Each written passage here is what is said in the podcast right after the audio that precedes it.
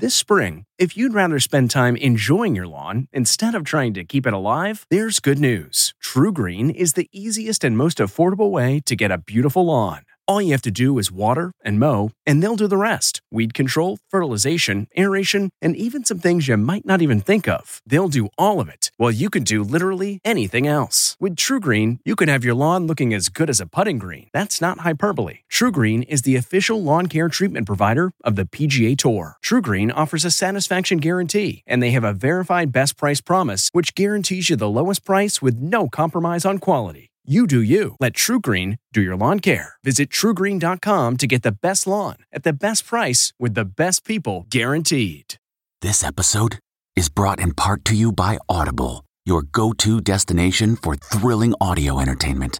Whether you're looking for a hair raising experience to enjoy while you're on the move or eager to dive into sinister and shocking tales, Audible has an exclusive collection of thrillers from best selling authors that will keep you on the edge of your seat like James Patterson's first audio only thriller, The Coldest Case. Experience stories like never before, where every chilling detail is brought to life by captivating sound design. Plus, as an Audible member, choose one title a month to make yours forever. And now, new members can try Audible free for 30 days. Just visit audible.com slash WonderyPod or text WonderyPod to 500 500. That's audible.com slash WonderyPod or text WonderyPod to 500 500. What makes a life a good one? Is it the adventure you have? Or the friends you find along the way? Maybe it's pursuing your passion while striving to protect, defend, and save what you believe in every single day. So, what makes a life a good one? In the Coast Guard, we think it's all of the above and more, but you'll have to find out for yourself. Visit gocoastguard.com to learn more.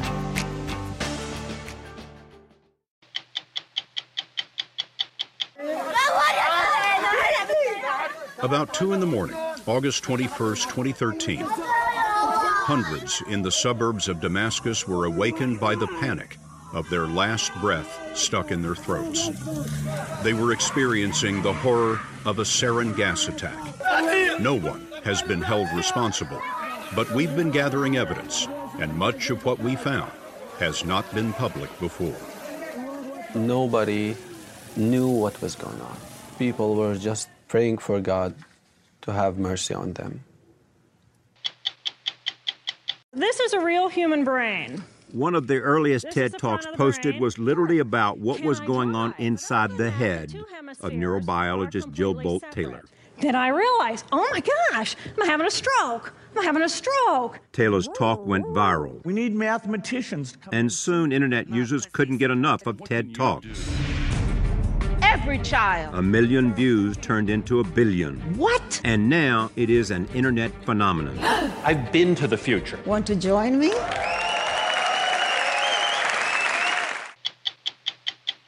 And now for your Holland College Golden Knights. Every once in a while, we come across someone with an amazing ability, a power so unusual, so unexpected, and so fascinating, it becomes a story. That's why we're telling you tonight about a man named Bob Petrella who has used his extraordinary memory to create a fantasy world. At forward, a six foot nine sophomore from Little Rock, Arkansas. This is really unusual. I have never heard of anything like this before. Never. I'm Steve Kroft. I'm Lesley Stahl. I'm Bill Whitaker. I'm Lara Logan. I'm Charlie Rose. I'm Scott Pelley. Those stories tonight on 60 Minutes.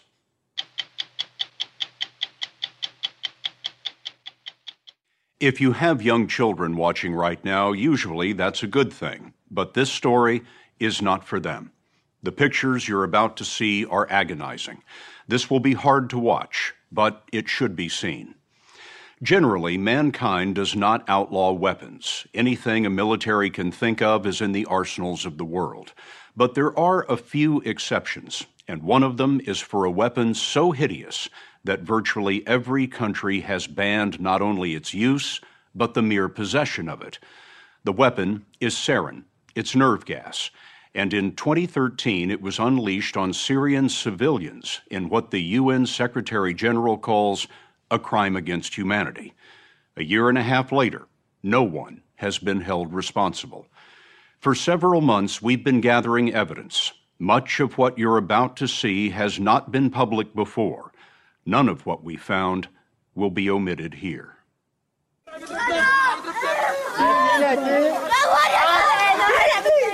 About 2 in the morning, August 21st, 2013. Hundreds in the suburbs of Damascus were awakened by the panic of their last breath stuck in their throats. Neighbors carried neighbors to makeshift clinics.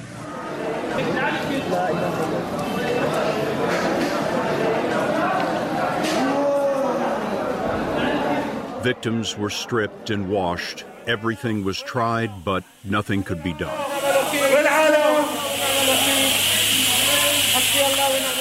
There was no forcing life into lungs that could not accept it. Their nerves, electrified by sarin, fired nonstop, muscles seized, until death released them. Nobody knew what was going on. People were just praying for God to have mercy on them. Uh, sir, I've seen things you won't even dream about in your worst nightmares. I'm in a tour inside the streets of Muadamia. Qasim Eid has recorded his nightmares in Muadamia. Four years ago, the suburb rebelled against the dictatorship of Bashar al Assad. Eid has shown the world the shelling and years of hunger imposed by an army blockade. That was a close one. He was there in August when strange rockets pummeled the night. When they crashed, they didn't make the same old fashioned bombing sound, but it was, in a way, silent. The rockets hit the ground, but it didn't sound to you like they were exploding. Yes, they were, didn't sound like it was. Uh, they were exploding. Uh, with the closest rocket uh, hit almost 100 meters away from the place that I was staying in. 300 feet or so. Yes, and within seconds, it just took seconds before I lost my ability to breathe. I felt like my chest was set on fire. Uh, my eyes were burning like hell. I wasn't able even to scream or to do anything, so I started to beat my chest really hard. Beat your chest? Yes, trying to take take a breath, just to be able to take a single breath. It was so painful. It felt like somebody was tearing up my chest with a knife made of fire. Over the years, artillery had sheared the tops off the neighborhoods, so women and children slept in basements. Sarin is heavier than air. It slipped past doors and crept down stairwells. Death was arbitrary. It seemed that for every corpse there was a witness who just missed a lethal dose. A neighbor appeared at Qasim door. And she had two of her kids uh, suffocating and vomiting this weird white stuff out of their mouths. She was begging us uh, to help her to get her children to the field hospital. This field hospital is just a basement in a building with almost zero medical equipment. It's not a real hospital. It's not a real hospital. It felt like Judgment Day for me. Sarin has no color, no odor. Often the dead drop, never knowing what happened. But their eyes bear witness. The seizures draw the pupils tight, and the world goes dark, which might be a blessing.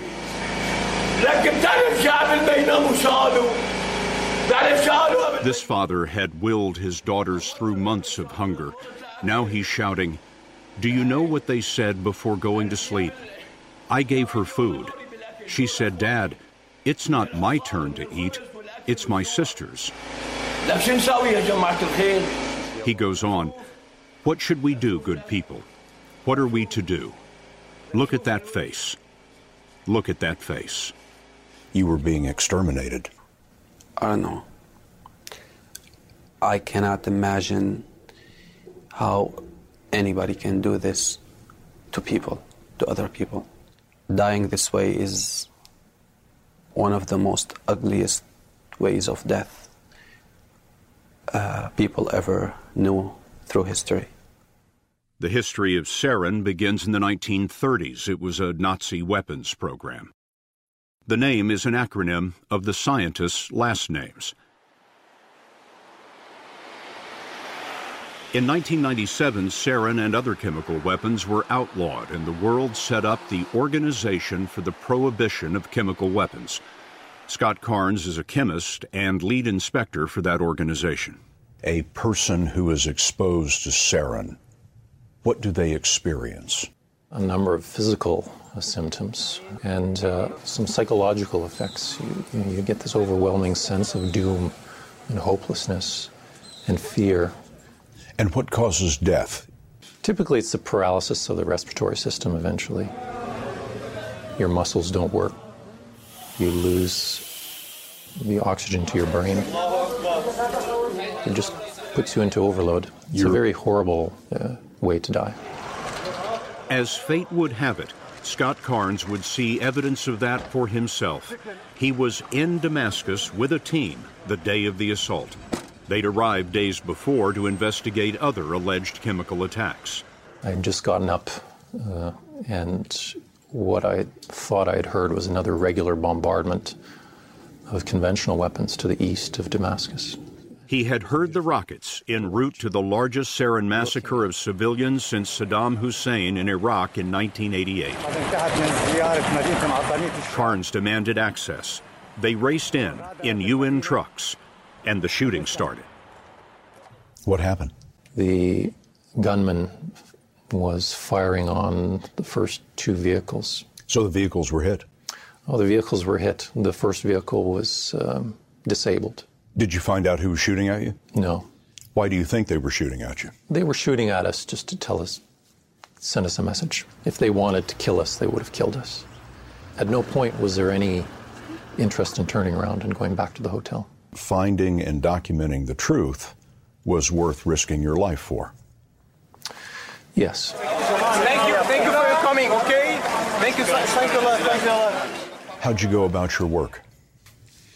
Very quickly. Um, we didn't have a lot of time. We had places where we could set up our interview stations. We could take samples, biomedical samples from people blood, urine, hair. They also collected cell phone videos and swabbed samples from mangled rockets. Days later, in a community called Samalka, they discovered the rockets were much larger and had delivered even more gas. Never before had investigators arrived at a chemical crime scene so soon. Well over 90% of the samples that we took tested positive for sarin. What witness sticks in your mind as the person you cannot forget? There are several. A child of seven or eight who lost most of his family. A woman of uh, in her early 30s who lost her entire family, her husband and all her kids. A man out of his 20 family members, he was the only one left alive. So interviewing these people was very difficult. Our work to find witnesses took us out into the desert. The refugees we found were on the run from the regime of Bashar al Assad. Millions of Syrians have fled the country into desolate refugee camps like this one. And over a period of weeks, we have been able to find more survivors of the nerve gas attack. These people asked us not to show you their faces or tell you their names because they have family back in Syria and they are quite certain the dictatorship would hunt them down. Even at that, they told us some risks have to be taken to tell this story. This man told us Assad gassed people, he killed people, he's killing women. What he did could not be done by any other human being. He killed everything, even the trees. He and his son, who was a nurse, told us that they were among those who had given first aid. How many patients did you treat that day? He told us people were being brought in on ambulances, motorcycles, pickup trucks, a tractor, and a semi. There were people rushing in with their kids, crying out, Help him, help him, he's about to die. I didn't have a chance to count. This woman was three months pregnant with her son when the gas entered her lungs. She came to in an aid station. Her brother was carried in next. He was calling my name before he died, she said. Take care of your mother, he told me. How did you survive? I lived by God's will, but I wished I had died. Her son was born six months later. She believes he has epilepsy. He loses consciousness. He starts shaking. His mouth foams. The same symptoms I had.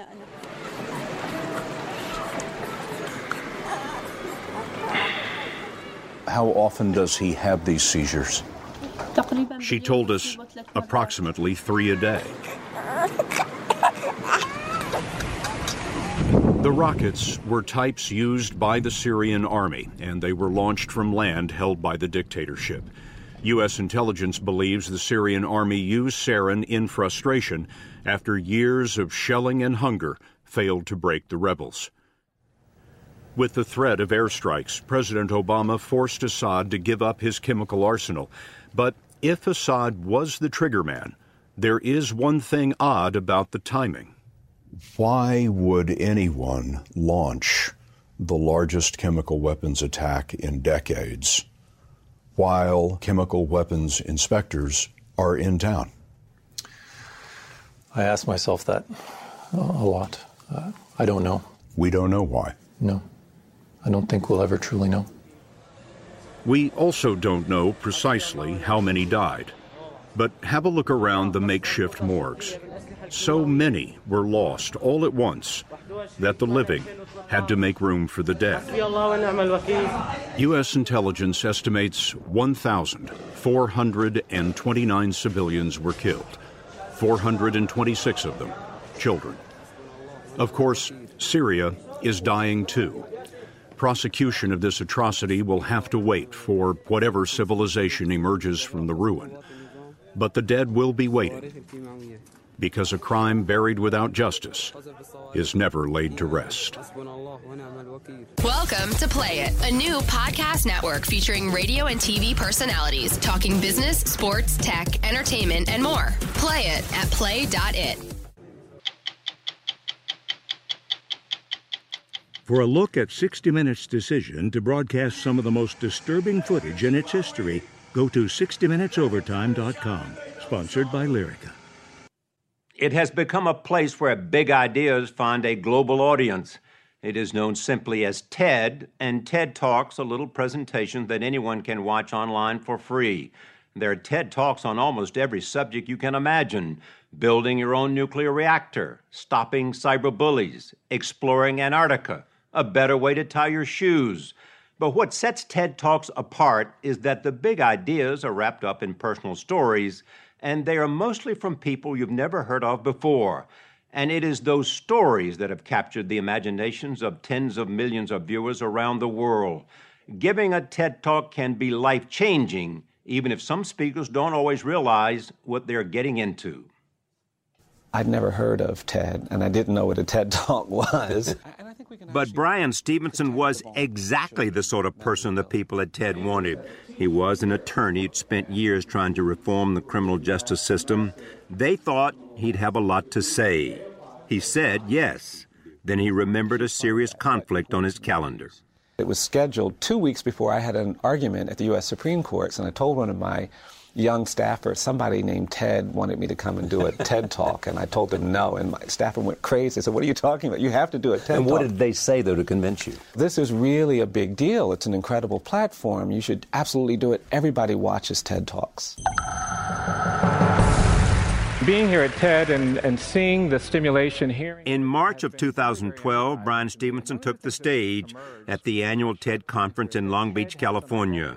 He was one of more than 60 speakers that week. We have a system of justice in this country that treats you much better if you're rich and guilty than if you're poor and innocent. Wealth, not culpability, shapes outcomes. He made the case for changing the criminal justice system with the same mixture of passion and logic that he uses to persuade judges and juries. He introduced his Equal Justice Initiative in a disarmingly personal way. I had the great privilege when I was a young lawyer of meeting Rosa Parks. And Ms. Parks turned to me and she said, Now, Bryan, tell me what the Equal Justice Initiative is. Tell me what you're trying to do. I began giving her my rap. I said, Well, we're trying to challenge uh, injustice. We're trying to help people who've been wrongly convicted. We're trying to confront uh, bias and discrimination in the administration of criminal justice. We're trying to end uh, life without parole sentences for children. We're trying to do something about the death penalty. We're trying to reduce the prison population. We're trying to end mass incarceration. I gave her my whole rap, and when I finished, she looked at me and she said, Mm, mm, mm. She said, That's going to make you tired, tired, tired. And with that, he had them. I've simply come to tell you uh, to keep your eyes on the prize. Hold on. Thank you very much. When you ended it, did you think you'd done a good job? People were very enthusiastic and responded in a really wonderful way. That's what we call a standing ovation. Yes, yes. The crowd also offered financial support, which was unprecedented since TED Talks are not about raising money. Some people came up to me and they said, you know, we think that what you're doing is really quite extraordinary. There are a lot of people in this room who want to support you. And I had to leave. You had another engagement in Seattle. I did. And so I said, well, I can't stay. And much to my amazement, uh, we raised a million dollars. A million dollars? A million dollars. And this is happening without you there? Without me there, yeah, exactly. And what difference did raising a million dollars at an event that you knew nothing about make for the cause that you're devoted your life to? Hundreds and hundreds of people were now going to have a chance to get fairer sentences. And it didn't end at the speech because you have this thing called the internet. Yes, that's exactly right. Even now, uh, I get lots and lots of people who are responding to the TED Talk. You're an inspiring person. Thank you so much. The person who put Bryan Stevenson on the stage was Chris Anderson, the man who runs TED. He chooses the speakers, he hosts TED conferences, and he decides which talks go online. There are numerous brilliant people out there, and they've come up with something really important. And so part of the way we see our, our role is to help them make their knowledge accessible. It's a campfire in part, isn't it? It is a campfire. Someone stands up, everyone's eyes are upon them. They tell a story. The story of TED began with a small conference in the 1980s. It can record one hour. Where bold new ideas were presented about technology, entertainment, and design. TED for short. Digital likeness, visual technology. We've had so many people. Anderson was a successful magazine publisher.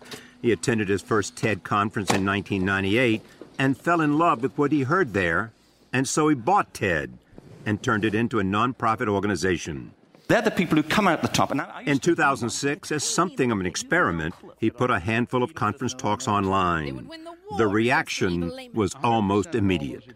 We started to get emails that said things like, I'm sitting at my computer screen crying. An emotional connection. And, and, and a, a, passionate connection. Um, like these, these talks had got inside people's heads and changed them. So, this is a real human brain. One of the earliest TED Talks posted was literally about what was going on inside the head of neurobiologist Jill Bolte Taylor. Then I realized, oh my gosh, I'm having a stroke. I'm having a stroke. And then the next thing my brain says to me is, wow, this is so cool. this is so cool. How many brain scientists have the opportunity to study their own brain from the inside out? Taylor's talk went viral. We need mathematicians. And soon internet users couldn't get enough of TED Talks. Every child. A million views turned into a billion. What? And now it is an internet phenomenon. there are all sorts of TED conferences being held around the world daily. I've been locked up now going on 17 years.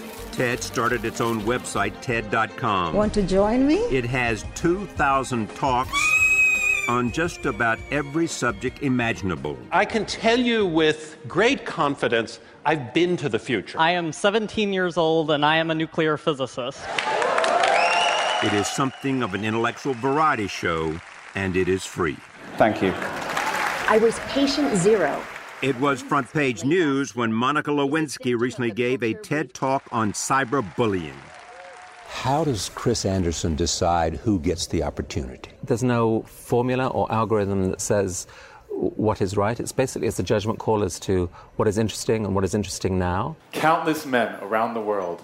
Anderson and his team spend much of their time auditioning. It's become a common complaint. Damn! And looking for the next great story. For the past two years, I've spent thousands of hours working with invasive breast cancer cells in the lab. A great TED Talk demands careful planning. Most speakers get months of preparation and coaching. Changing slightly that core question may make the rest of the talk land just a bit more clearly. There are a few rules. There is no selling a product or a book from the stage. No pseudoscience is allowed. And there's an 18 minute time limit. Why 18 minutes? It's, it's a natural human attention span. It's, it's an extended coffee break. It's, you can listen to something serious that long without getting bored or exhausted. The goal is to make it to a TED conference and then get your talk posted online. Speakers do not get paid, yet people line up for the chance to make a TED talk. They hope to be the next Amy Cuddy.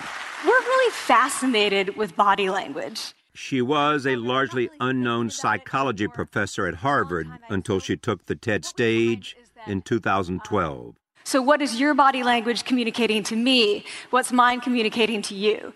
Cuddy's talk was about her research into nonverbal communication, but it was her personal story that captured the imagination of the audience. When I was 19, I was in a really bad car accident. I was thrown out of a car, and um, I woke up in a head injury rehab ward.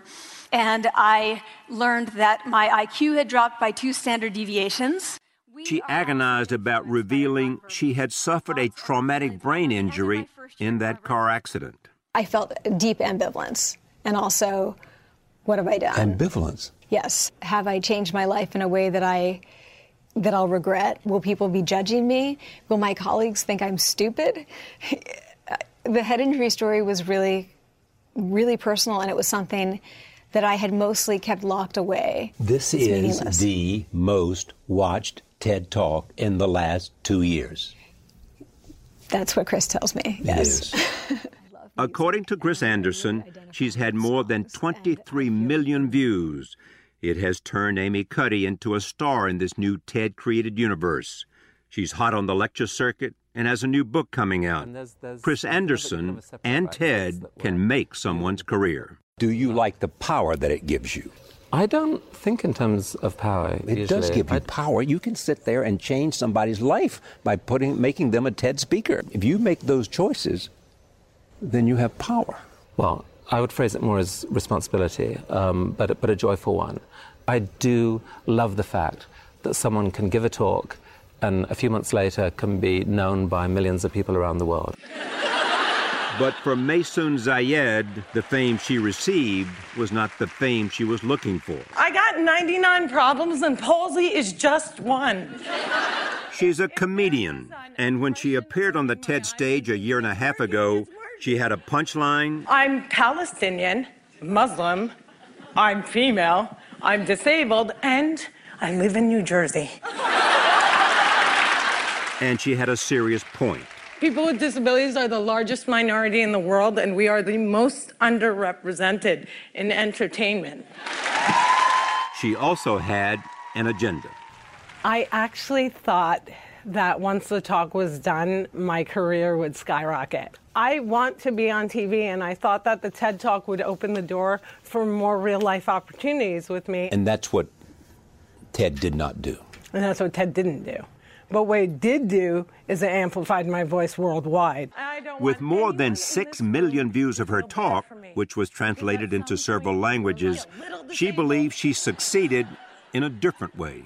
I didn't expect to hear from so many people that felt the talk was about them. How did you change the lives of people who are disabled? I think the change occurs mostly on an individual basis. What I think I've done is help people go out there and say, I have a disability. I shake all the time. It's totally fine. You need to treat me as an equal, even if physically I'm different than you. And I think what I've done is really empower people to be proud of who they are. A lot of people with CP don't walk. Critics of TED, and there are some, believe that this emphasis on the personal stories has turned TED Talks into infotainment, offering easy answers to serious problems. But don't count Bryan Stevenson among the skeptics. He traces part of the current public debate about reforming the criminal justice system back to the TED Talk he gave in 2012. And while he is grateful for the money that TED raised, he's even more appreciative of the platform. Did your experience at TED Mm-hmm. change you in any way? Well, it, it did. It made me more hopeful about what can be achieved if you change the narrative. Is there something about TED you want to change? I think the challenge is uh, getting uh, people who consume all of this wonderful stuff that TED provides to not just be consumers, but to take what they learn and know and hear and turn it into some kind of action uh, that may be a little uncomfortable, that may be a little inconvenient, but will absolutely be transformative uh, to making these great ideas uh, really ideas that not only spread, but create a greater world.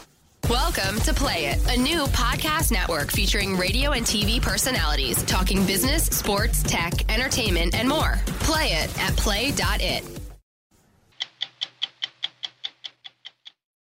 Every once in a while, we come across someone with an amazing ability, a power so unusual, so unexpected, and so fascinating, it becomes a story. That's why we're telling you tonight about a man named Bob Petrella and a college basketball team that gives a whole new meaning to the phrase hoop dreams.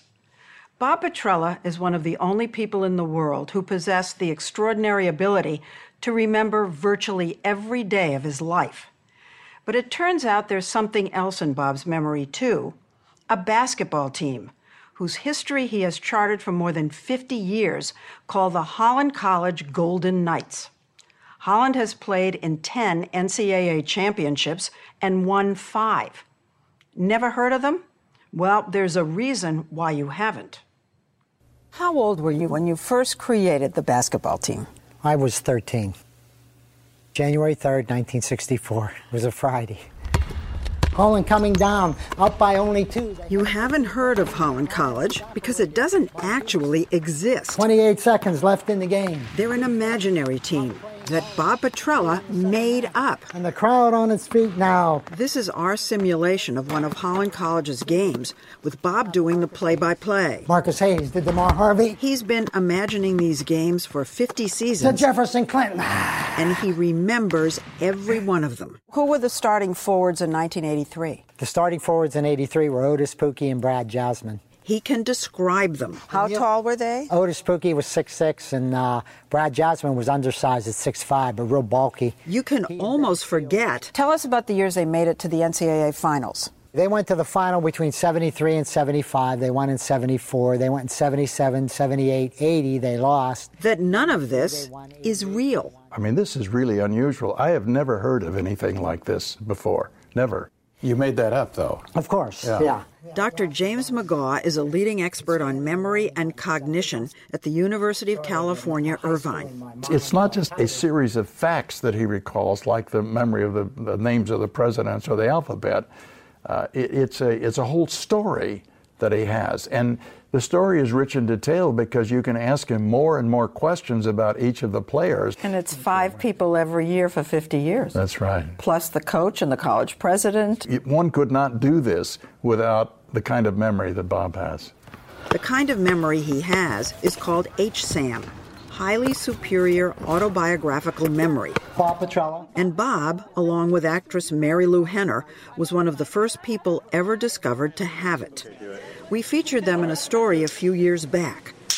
A 7.1 earthquake hit the San Francisco Oakland area on October 17th, 1989. Tuesday. People with HSAM, and there are still only 56 known cases, remember virtually every day of their lives the way we remember yesterday. What day of the week was August 29th, 2005? Monday. Monday. You all know that. Does it ever freak anybody out? People misunderstand it a lot of times. They think it's photographic. They think it's autistic. You know, they call you Rain Man. Right. And I'll just go along with it. I'll say, yeah, yeah, definitely Friday. The mystery is they're not autistic. They lead normal lives. But Dr. McGaugh says the one thing they have in common is obsessiveness. Just look at Marilu Henner's closet. I like my shoes a certain way, right foot going this way, left foot going that way, and I have the exact same hangers because then everything slides more easily. And Bob has a few obsessions of his own. If he drops his keys on the ground, he feels compelled to wash them. But McGaugh says Bob is the only subject he knows of who has used his extraordinary memory to create a fantasy world. I guess you could say that the fantasy basketball team is another form of obsession. But, you know, we use the word obsession as being, oh, that's terrible, this person is obsessive. Well, that's not all bad. In some sense, it's a good idea to avoid uh, germs. In some sense, it's a good idea to have imaginary basketball team because it doesn't cost anything, and it's a lot of fun. The fun started more than 50 years ago when Bob was in junior high and a devoted fan of his local high school football team in Beaver Falls, Pennsylvania. They had gone undefeated for two full seasons, so when they finally lost, Bob was devastated. His solution? Create a fictional town with its own team and run around acting out the games. Once my neighbors was going, What is Bobby Petrella doing? Yeah, what are you doing? they would just see me out in the backyard, like throwing a football and catching it, and then I would narrate the game, and that was Tiger Town High School. The next year, Bob gave his imaginary town, Tiger Town, an imaginary college, Holland, with a basketball team that's been playing ever since. How does it work? You have a new team every year? Yeah, it's just like college. When they're seniors, they graduate, so we bring in new classes, Oh, which is time. always kind of fun for me because it's kind of like having a new kid or something. He brings them to life as a novelist would, with personalities, backstories, and colorful names like Neil Bo Jagger, Travis Shakespeare, Lamar Mundane, and Slappy Hill, though Slappy wasn't actually his real name. Slappy Hill's real name was Sean. He became Slappy because when he was a little kid, he would he was he would run around the room and he'd go over and he'd slap everybody's thigh, and everybody started calling him Slappy. Another favorite, 350 pound center Isaac Mosley, who played in the late 80s. Very nice guy, very gregarious, had a real deep, booming voice. And his name was Isaac Abraham Mosley, so he's called Big Mo. And he'd walk in and go, Big Mo is ready for the big show. you know, so it echoed, Big Mo is ready for the big show. This is in your head. Yes, his initials were IAM. So whenever someone would ask him something, say, Isaac, how you doing? He'd use IAM, I am, and he'd go, I am delighted. you know, I cannot believe how elaborate that story is. Are they all like that? uh, most of them. I wanted to get this out of Act Five. In real life, Bob is 64, a bachelor, and a freelance TV producer in LA. But unlike a TV writer or novelist, Bob doesn't write his Holland stories down. With his memory, he doesn't have to. But he does record each player's stats and has for half a century. And he continues developing life stories for each player after they graduate. Bob is covering people from the time they get into the school and a little bit before to when they die. Bobby Simmons, Nancy Uwe, and Mark O'Keefe are among the handful of close friends Bob has let in on his Holland College world. And he'll send me an email and say, Travis Shakespeare died in a one car accident on an icy road outside of Philadelphia. And it's heartbreaking. You know, it's like, oh no, like I loved this guy and he's gone Are you caught up with Holland College? deeply. We caught up with them at a sports bar during halftime of a Steelers game, talking Holland. Any controversy with this season at all? No, not yet. Okay, It's, uh, not yet. New coach. It's a new coach. Who's the coach? Bradley Hawthorne. And it was a no-brainer that he was going to take over. Some people thought he should have been hired five years ago because they didn't think that McIntyre was the best. What happened to McIntyre? What's he doing? He had osteoporosis and had to retire. Oh. Wow. It's not funny. It's a serious disease. Here's what's weird the three of you are also into this and accepting the reality of it. I think that goes to what a good storyteller Bob is. And, and he does it without a pen or without a typewriter or without a computer. He does it in his head. It's amazing. Halloumi Alobi, and his first two letters of his name was UH, and H O. So whenever he would block a shot or have a great play, they'd go, uh oh. But how do we know, as he spins these tales, that he isn't just making it all up on the spot? You and I could make up names for a basketball team right now, but I doubt that we would remember them six months from now. So Dr. McGaugh devised a Holland College memory test for Bob. Of what year is he? He's, he's a junior. Hundreds of questions about different players and seasons. What'd you think about the 89 team? Well, they started off real slow. They were like eight and eight. He then invited Bob back six months later and without warning asked the same questions again. What happened in 89? They were struggling. They were a 500 team. They were like eight and eight. It was seamless, and he just remembers everything about it. Were, were there any questions he couldn't answer? No. The main players were uh, Wally White. And how tall was he? He was six foot, but he could dunk. Was he tall? No, he's only six foot, but he could dunk. It's hard to fathom the seemingly limitless storage capacity of Bob's brain. So, what is Bob's creative process? Does he just sit down and imagine the games in his head? Not even close. And now for your Holland College Golden Knights. Bob acts them out. At forward, a six foot nine. As he demonstrated for us in this real arena. Um, Detroit, Michigan, Dermar Harvey. Starting with the player introductions. Oh my God. And the coach of the Holland College Golden Knights in his first season, Bradley Hawthorne.